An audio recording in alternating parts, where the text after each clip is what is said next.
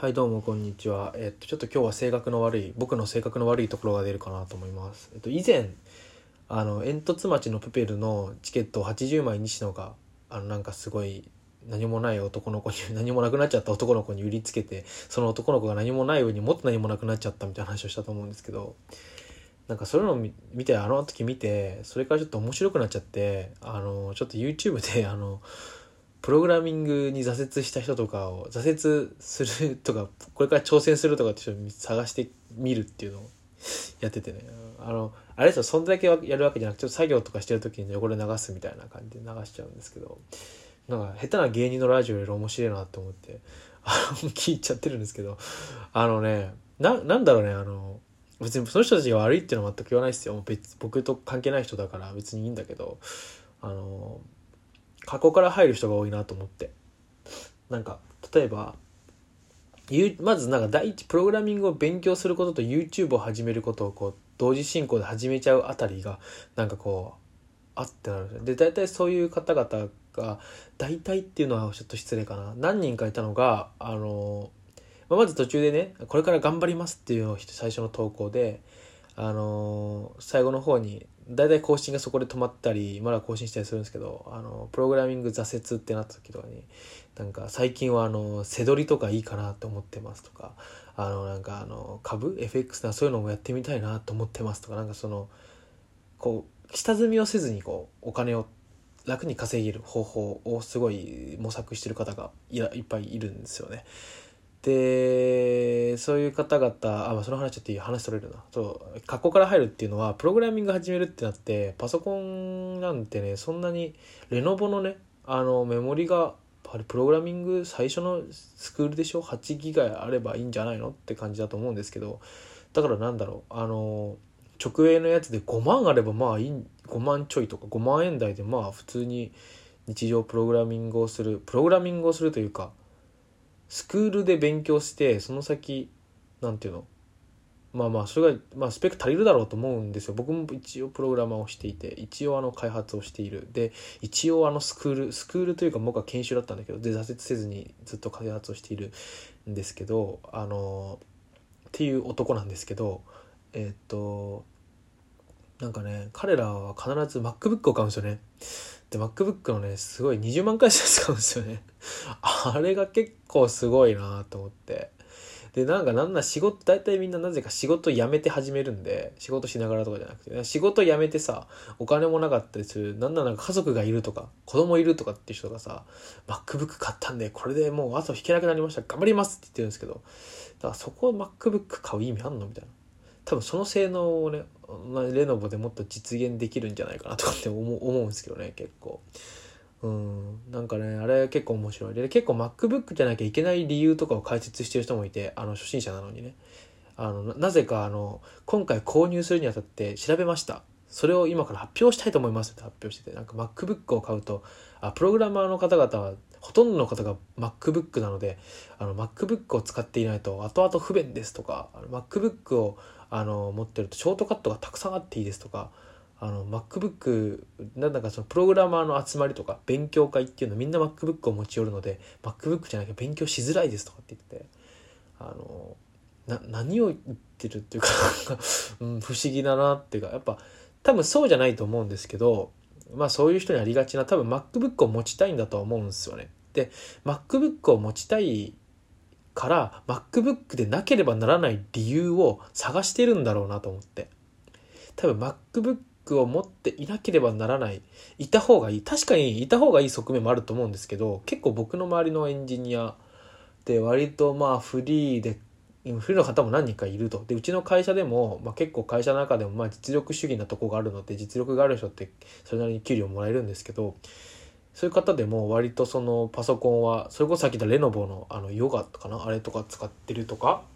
結構いるんですよ。全然違う人たちっているんですよね。だから MacBook 持ってなく必要もないと思うよと思うんですけど、MacBook 買いたいからそのための理由付けだとは思うんですけどね。そういうところだよね。なんか後先を考えないっていう、なんかもうここまでかけたからもう失敗 しないように何とかして勉強してここまでお金払ったからもう意地でも習得してやるっていうモチベーションにならなきゃいけないっても分かるんだけど、大人だからそこのなんかね保険は貼っといた方がいいんじゃないかとか思うし、なんならお子さんいるのに奥さんいるのに仕事を辞めたりちょっと休んだりして勉強しようってなってるならなんかこうもうちょっとそこは気を使わないのかなとかって、そういうところにいろんなものがにじみ出てるよねと思って、で最終的にプログラミングを多くの人が挫折して挫折した理由とかって語ってあるんですけど、なんだろう勉強していったら思ったより難しかったっていうやつなんですよね。でそれって想像できることな気がするんですよ。僕もプログラミングやる前にこれダメだったらどうするかって一応考えていた。簡単に言うと僕の会社はプログラミングだけをしてる会社じゃなくて、プログラミング以外にも、他の営業だったりって仕事がある会社だったので、入社の際にそれもできるよと。だからプログラミングダメでも全然一応そういうのあるけど、でもプログラミング多分大丈夫だと思うけど大丈夫でそういうのもあるからねみたいな話をされたんですよね。でそういう保険というか貼っておけばいいのになみたいなことも正直思ったりするし、結構不思議というか、どうしてそうしないのかみたいな、難しいな。変な話、自分よりって難しい、ちょっと語弊があるな。こういう人もいるんだなってすごく思うっていうか、多分僕の周りにそういう人があんまりいない。ライブハウスとかに行くとたまにいるけど、すごい変な向こう水さを持ってる人で、例えばバンドやるために俺は仕事辞めたんだっていう人でも、見てるとライブとか見ててると、この人マジでやってるんだなって分かるんですよ。でそれは上手いとか、上手い下手もあるし、要はちゃんと仕事辞めてバンドやるってなったってことは、ちゃんと毎日例えば何時間も5時間8時間とか練習してる人なのかなとか、毎日曲作ってるのかなってのがあるわけじゃないですか。で例えばバンドやるぜって仕事辞めることがダメなんじゃなくて、辞めたからその分それに力を注ぎ込んでる人っていうのと、バンドやるんだって言って辞めてフリーターになってバイトとゲーム繰り返しているみたいな人とかっていると、どうなのかなって思うんですよね。結構僕の周りの仲いいやつらは意外とそうやってるんだけども地道にやってってミュージックビデオ作りましたとか、バンド活動のメンバー揃えましたとかっていうの言ってるんで、これ遊んでるように見えてやってんだなみたいなやつもいるので、それはすごいなと思うんですけど、そうじゃなくてひたすらに日々を消費してる人とか見てる感じ、あと多分 MacBook 持ったらまともにMacBook を持っている自分によくMacBook 買ったら頭良くなれると思ってんだろうなっていうのもあるんだけどね。ね、本当にそういうことをすごく思えるわ。ちょっと面白いなっていう、新しいコンテンツとして見てますね。ああいう人たちもプログラミング挫折した人たちって僕は呼んでるんですけど、大体プログラミング挫折した人たちは2パターン僕の中で見てて、まずは YouTube そもそもやめちゃうとか、フェードアウトしてプログラミングやめたという報告もなくてやめちゃうタイプと、あとYouTuber になろうとするタイプ、急にレビューとかしてきて、新しい食材買ってみたとかって、食品買ってみたとかってやってて、レビューに走ったんだなこの人みたいになるっていうのもあって、不思議な、とても不思議なというか、不思議なんですよね。話続きがしたいので、ちょっとここで一回切ろうかな。僕は